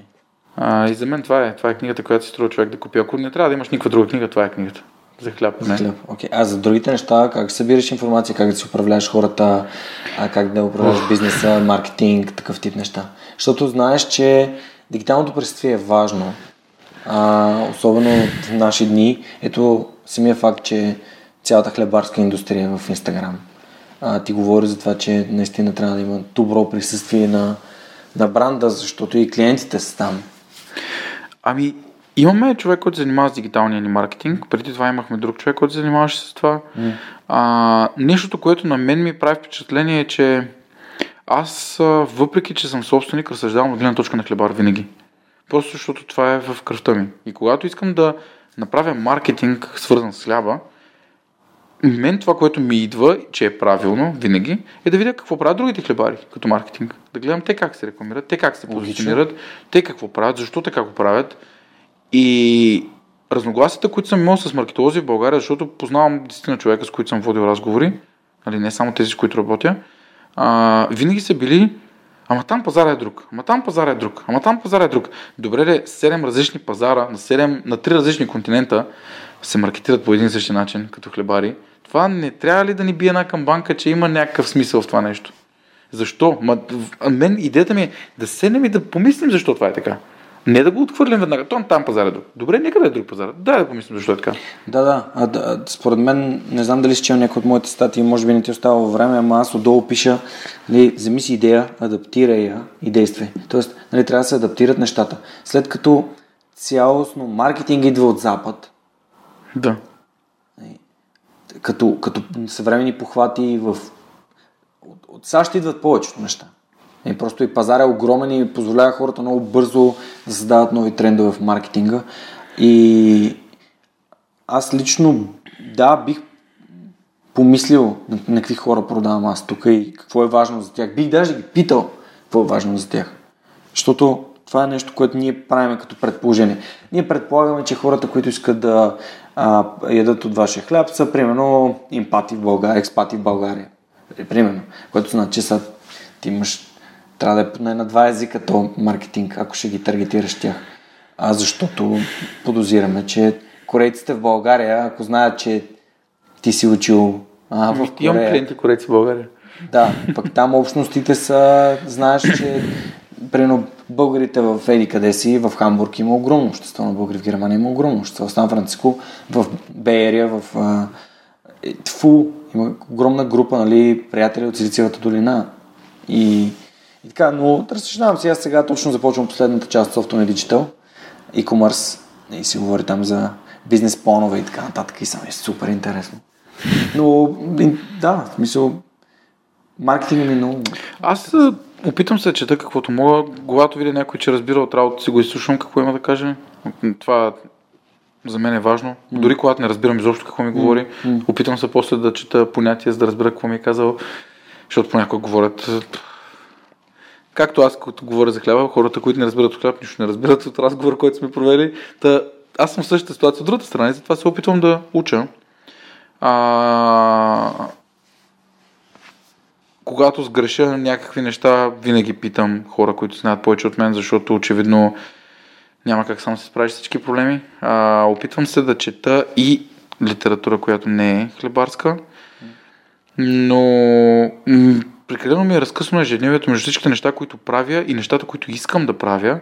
Примерно последните два дни, а, тъй като тази година трябва да направим офис, защото обектите стават два, хората стават много, трябва да има място, където се събирате, трябва да има място за брейнсторминг, където да мислите заедно, а вие не можете да се съберете в обекта, защото има производство пък, не може да го спреш, защото пък хората са недоволни, идват си купят нещо, то не е произведено. Днес имахме събрание сутринта и закъсня всички хляб. Няма как да не е така. Хлебарите, които пекат ми, трябва на събранието.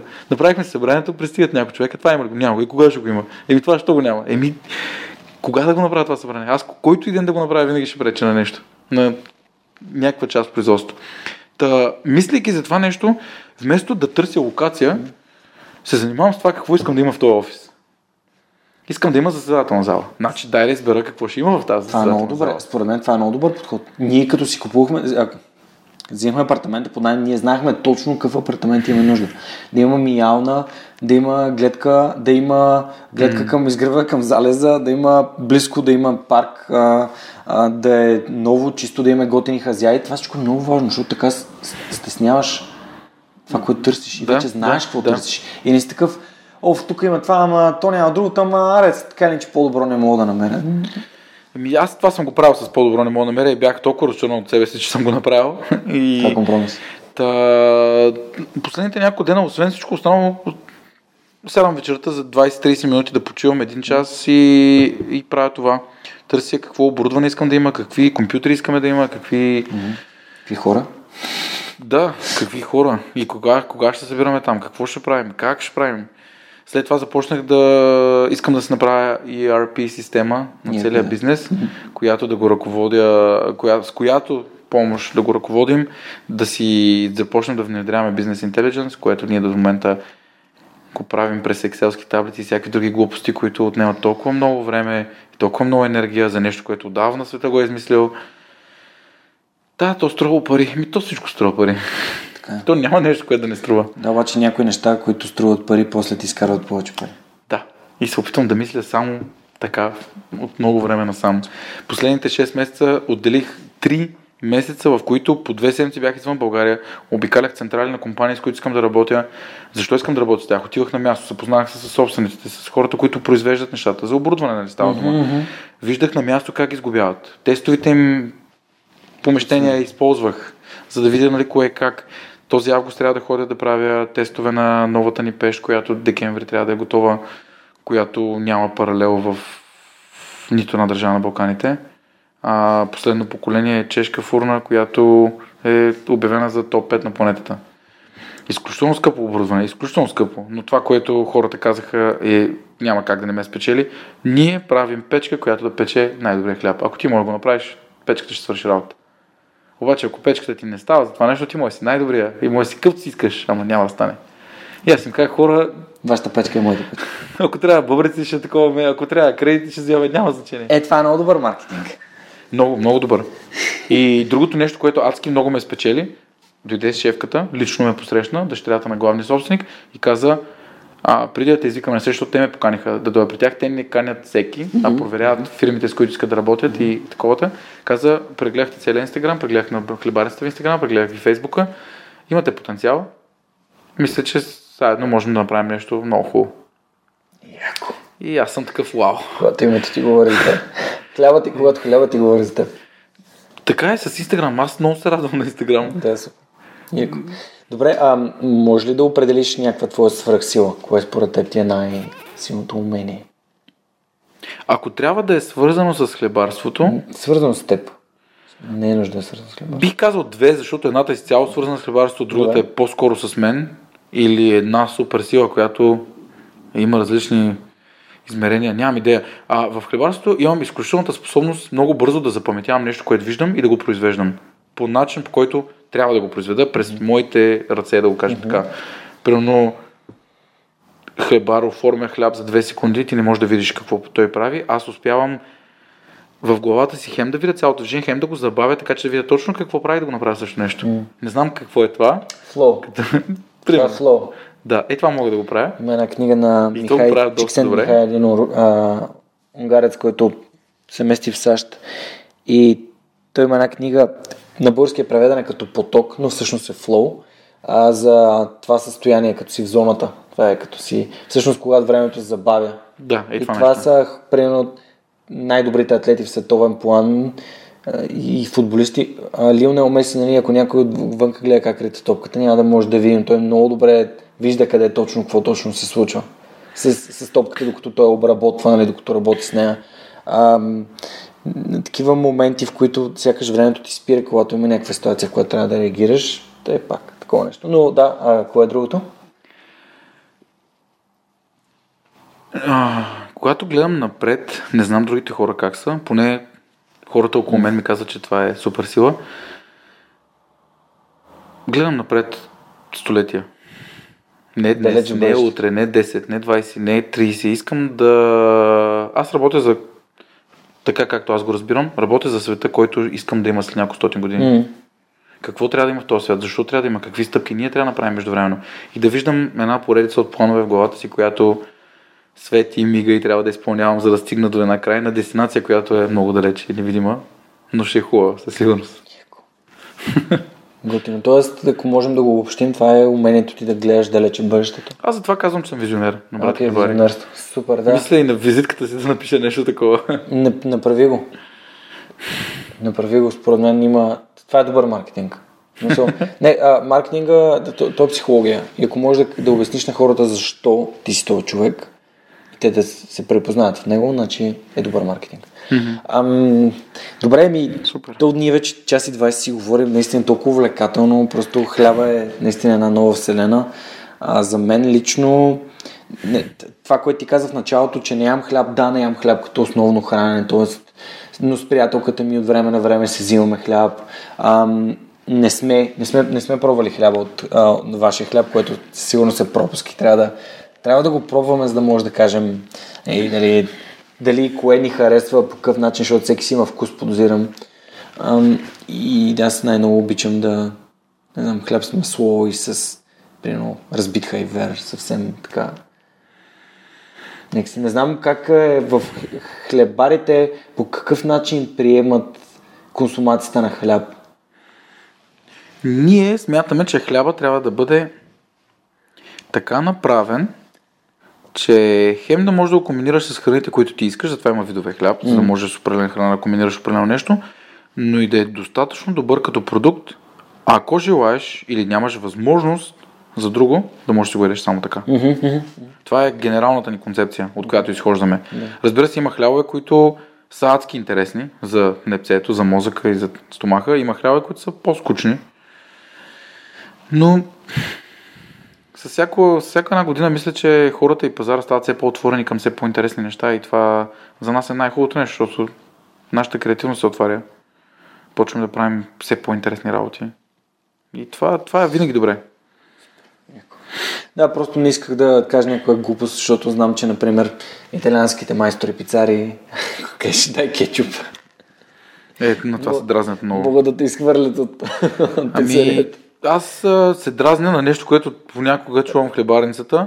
А, здравейте, а, този хляб а, бял ли е? Да, значи от бяла пшеница. От пълнозърнеста пшеница имате ли хляб? А бялата пшеница каква е? Аз се задавам въпроса. И клиентката казва, еми не е пълнозърнеста. Значи е бяла. Аха, а пълнозърнеста пшеница каква е? Ами такава, която е пълнозърнеста. От нея се прави пълнозърнест хляб. А от бялата се прави бял хляб. Значи имаме отделни косове пшеници, бели пълнозърнести пшеници. Викам, извинявайте, ама смисъл, моята позиция е да ви дам информация, ако желаете. Ама вие като не желаете, как да ви я дам? Имаме хляб, който се прави от бяло брашно, хляб, който се прави от пълнозърнесто брашно, имаме още 47 вида хляб, които се правят от всякакви други неща, имаме хляб, който слагаме каша от ечемик или каша от киноа. Толкова много възможности има и всякакви неща и така нататък. И нали, на, на такъв въпрос аз не мога да отговоря правилно, защото той е зададен грешно. И казвам, искате ли да ви кажа какво търсите и да ви помогна?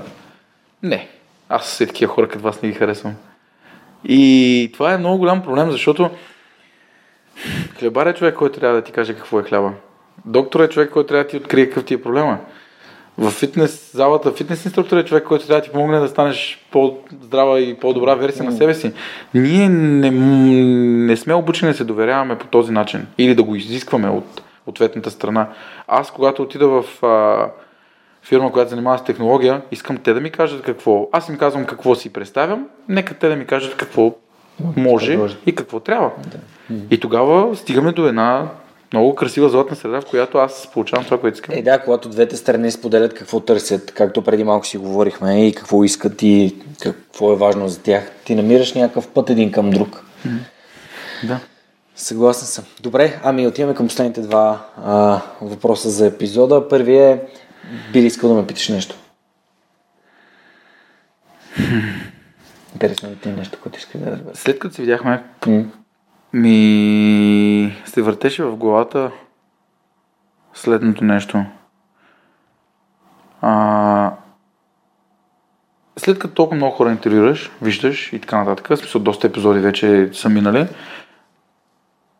променило ли се това, което ти разбираш като твоя суперсила от първи епизод до момента? Не, по-скоро се е утвърдило. Защото моята супер сила е да създавам връзки, контакти, да един вид такива, както на английски е бондинг. Mm-hmm. Връзките да са наистина качествени mm-hmm. и колкото повече среща, хора срещам, толкова повече разбирам, че това е моето призвание. Тоест, един вид, то, то се утвърждава в мен, че моето призвание е да общувам с хората, да създавам връзки с тях. Така че Супер. Това, това за мен означава, че се направя път. Ами, според мен това означава, като си ми преди, че преди една година напуснах корпоративния свят и смея да твърдя, че и не съм си представил толкова хубаво да се случват нещата в момента и съм сигурен, че може да е още по-хубаво, просто нямам, нямам очаквания. Аз, противно на теб, не гледам толкова много напред. При мен е много важно, окей, сега това се случва, как да постъпя така, че да взема най, най да взема осъзнато качествено решение в този момент, за да тръгна в посоката, в която аз искам, но без да мисля толкова, толкова много напред. Тоест, не, не, не, не казвам, окей, този проблем ще дойде, след него ще дойде този проблем, този проблем и ще виждам 10 години напред. Аз виждам сега какво ми предстои. Най-важното нещо за мен е да създам един устойчив проект. Какво значи устойчив проект? Значи, че парите, които свърхчовекът генерира, а първо са достатъчни за да покрият всички негови разходи, второ проектът дава адски много стоеност за всички, които участват, и за гостите, и за мен, и за слушателите. Качествен е, а, има добър, хубав маркетинг, не лъже хората за някакви глупости, дава им само качествена стоеност на информация и рекламодатели, които наистина са им полезни. И, и всъщност след това мога да кажа, окей, как да създам медийна империя. Но ако почна да мисля как да създам медийна империя, и някакси това ми е много, много налече. За мен сега е много важно да се концентрирам върху най-важните неща. И гледам да, да режа отстрани на дървото клоните, които тръгват в някакви различни хиляди посоки, за да може дървото да расте силно и стабилно в средата, на, на там, на където аз искам. Така, така го, това е моето виждане, но както обичам да казвам, подкаста не ни дава съвети. Той ни дава гледни точки. Това е много ценно. Защото не разширява мирогледа, според мен. И според мен така трябва да бъде. Аз не казвам, ето така се прави хляб, както ти казваш. Аз казвам, ето вижте, това е историята на, на Пресян, той ще ви разкаже през какво е преминал, какво е научил. И вие можете да си вземете това, което на вас ви е важно. А не това е верният отговор. Нали? Ние не, mm. не казваме, окей, хикс а, на всички други неща. Така че това е. Това е моето виждане. Добре, последния въпрос. Не знам, чу ли се човек? Остава ли ти е време? Два епизода към момента. Два епизода, супер. Значи, може би си чул последния въпрос. То е, ако имаш машина на времето и ако можеш да се върнеш назад към себе си, към 18 годишната версия, какво би си казал и каква информация би си дал? Първо бих си ударил някой шамара. и ти ли? да се освестя така. Втория човек, който Ами, да. В смисъл... Аз мисля, че бях пълен идиот на 18. Ама не в лошия смисъл на думата, да. а по-скоро с прекалено много иллюзии живеех, които света така или иначе ги изкорени, но това винаги става по най-коравия начин, за да се калиш допълнително. Та бих си ударил някой шамара със сигурност. А, бих а, си казал, че трябва да бъда по-уверен, защото не бях. Бях много потиснат такъв човек, който смяташе, че не изглежда добре и няма да се справи с нищо. А се оказа в течение на времето, че просто трябва една идея, малко повече си повярвам и да работя повече. Бих... А... Бих се прегърнал и бих си казал, че някой ден нещата ще бъдат по-зле, ама ще се радваш, че са такива. Когато започвах свърх човека, един от първите въпроси, които задавах на хората беше колко, важна, колко е важна а, вярата в собствените възможности. Ти ме върна там в момента. Аз а, мисля, че живота ме научи, че трябва да се, трябва сами да се научим да оценяваме себе си, защото много често никой няма как да го направи. Отвън, нали? И, и това, което ти казваш, всичко е гледни точки. Целият свят е гледни точки. Аз дори хлебарите, при които съм ходил, нищо, че правим хляб, правим хляб, който много си пречи един с друг. Но всички казват едно и също нещо. Това е моят продукт, това е нещо, което аз правя и нещо, което аз разбирам. Ти вземи всичко, което ти е необходимо и направи твоя продукт и твоето нещо. И, и, и това за мен е много ценно, не само в хляба, а по принцип в живота. Всеки един от нас има определени идеи, които винаги могат да намерят приложение по един или друг начин. Или пък да дадат идея на друг човек по един или друг начин. И колкото повече неща знаем, колкото повече неща чуваме, колкото повече гледни точки виждаме, си мисля, че ставаме по-добри хора. Аз си мисля също нещо, абсолютно съм съгласен. Добре, а, изключително ти благодаря, че беше тук днес. А, просто това беше едно пътешествие в свят, който не познат за мен, още един път ще го кажа. И пожелавам на, на хората, които останаха с нас до края, вдъхновяваща седмица. Благодаря ви, че слушате свърх човека. Ще се радвам, ако имате познати или приятели, които се занимават с ам, тесто под една или друга форма и правят хляб или правят круасан или правят козунаци или просто обичат да готвят и бих си скефили на епизода да го споделите с тях. И това беше от нас за тази седмица. Ще се чуем отново следващия вторник. Чао, чао! Този епизод достигна до вас благодарение на усилията на екипа и подкрепата на дарителите на свръхчовека. Автор и водещ Георги Ненов, аудиообработка Радослав Радоев, креатив Анелия Пейчева, маркетинг Анна Мария Ангелова и Георги Ненов, консултант Неда Борисова и хората, които ежемесечно инвестират в свръхчовека.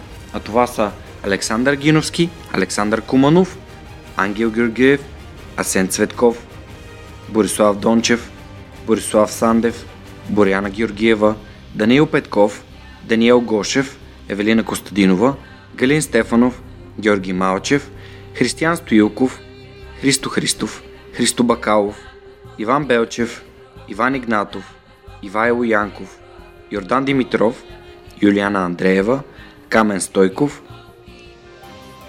Кирил Юнаков, Константин Спасов, Коста Атанасов, Кристиян Михайлов, Лиляна Берон, Любо Киров, Маргарита Троанска, Мария Дилова, Мартин Ангелов, Мартин Петков, Мартина Георгиева, Мила Боги, Миро Желещев, Мирослав Филков, Мирослав Моравски, Нетко Христов, Никола Томов, Николай Василев, Павлина Андонова Иванова, Павлина Маринова, Помен Иванов, Радислав Данев, Радослав Георгиев, Райко Гаргов, Румен Митев, Силвина Форнаджиева, Симона Дакова, Синди Стефанова, Стани Цветанова, Теодора Георгиева, Тодор Петков, Яна Петрова, Яни Живко Тодоров, а, Атанас Атанасов, Бисер Вълов, Георги Генов, Георги Орданов, Даниел Гочев, Деница Димитрова, Ели Спасова, Ивелин Стефанов, Надежда Гешева, Невена Пеева Тодорова, Николай Маринов,